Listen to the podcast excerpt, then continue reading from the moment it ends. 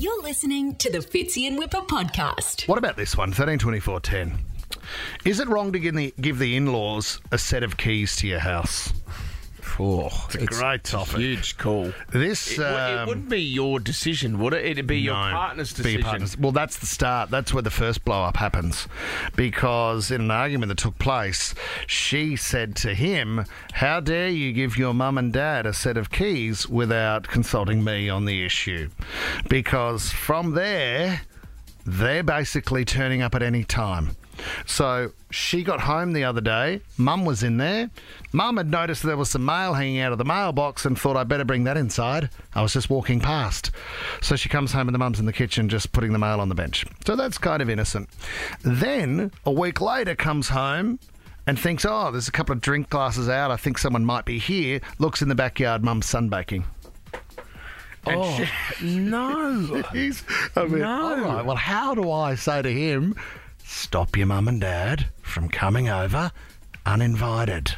What a horrible feeling. I know. Because you know when you get home from work and it's the best feeling knowing that there's no one there. No one in the house. Or you can just sit Oh. down on your own couch and do your own thing. Mm-hmm. I feel like Gary might have sent this to you, did he?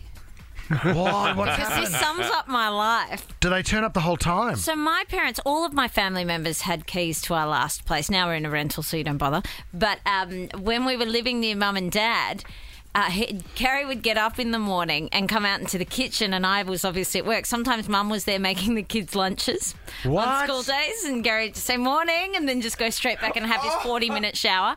And every so often, mostly on the weekends, but you'd just see a head in the garden pop up, and it was Dad. Oh, And God. Dad was just out there doing gardening. We had no pr- idea he was on, like he was anywhere nearby. Not even a heads up. By the way, Dave's pruning this morning. No, nothing. He was just doing his business, and that's fine. But the, uh, in a in a previous relationship, I remember coming home and not being able to find the tea towels one day in the kitchen, Mm. and calling my ex and saying, "What? What? Where have all the tea towels gone? Like this is so bizarre." And he's like, "Oh, Mum came over and rearranged the kitchen. She'd let herself No. in and that would moved do my everything head around." in. No way. What, the Yeah. glad wrap's not there anymore? Well- that would be so frustrating. And I told you, we all love we all, all love our in-laws, but I told you about my situation where I have the daytime undies and the nighttime undies that I Yes. sleep in, the old nighttime ones. And then um, Which they run around the house they do themselves trying most of the to time. trying to get away. Lisa's mum came and did the washing, and saw the old undies, threw them out. I was like, oh my god. Yeah, when that's- did you feel you had permission to decide whether my undies were finished That's or a not? public service, You isn't do it? nor ever judge my under derp, derps. You don't do that.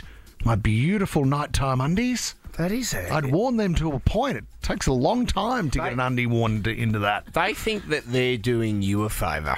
It's not at all. Oh, but they are. What do you you, know what- mean? How helpful! Like someone does your gardening, Yeah, makes but you kids know, breakfast. I'm an adult now. Do you know what really disappoints me though, and I'm going through this now with my kids, is you realise what you did in your life. Okay, so you can't be hypocritical with the kids sometimes, telling them off by doing certain hmm. things. But your in-laws know that, that when you first taste independence and you go out on your own and you find love and you get your own house, how good it is to have privacy. Oh. So don't abuse that privacy. Oh, I love it. He's cracked it. I love everyone having a key. No, No, no. What does Come on Gary over. think of it? He's fine with it, No, according he's to what he not. tells Why me. is he showering for 40 minutes? Katie and Manly, uh, what did your mother-in-law do?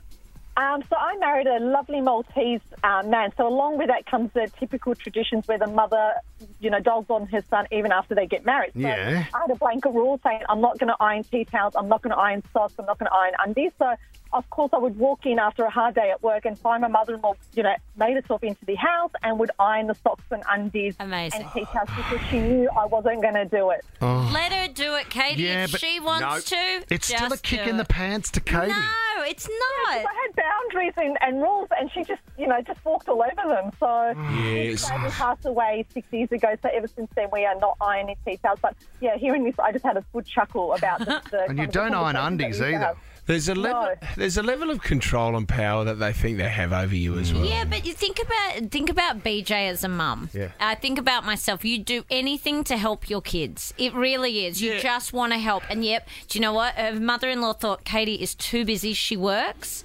I will do it. No, for no, her. no, but usually it's set up. I can understand. Well, I'm going to work this day, Mum. Can you come and have a look around the kids? You have it set up. You can you can You organise that. And if with- you if you want to iron the undies and the tea towels, um, you know what? I'll drop them at your place. No, let her iron. If that's what gets her going, do it. They were wearing their undies at the time. Steph.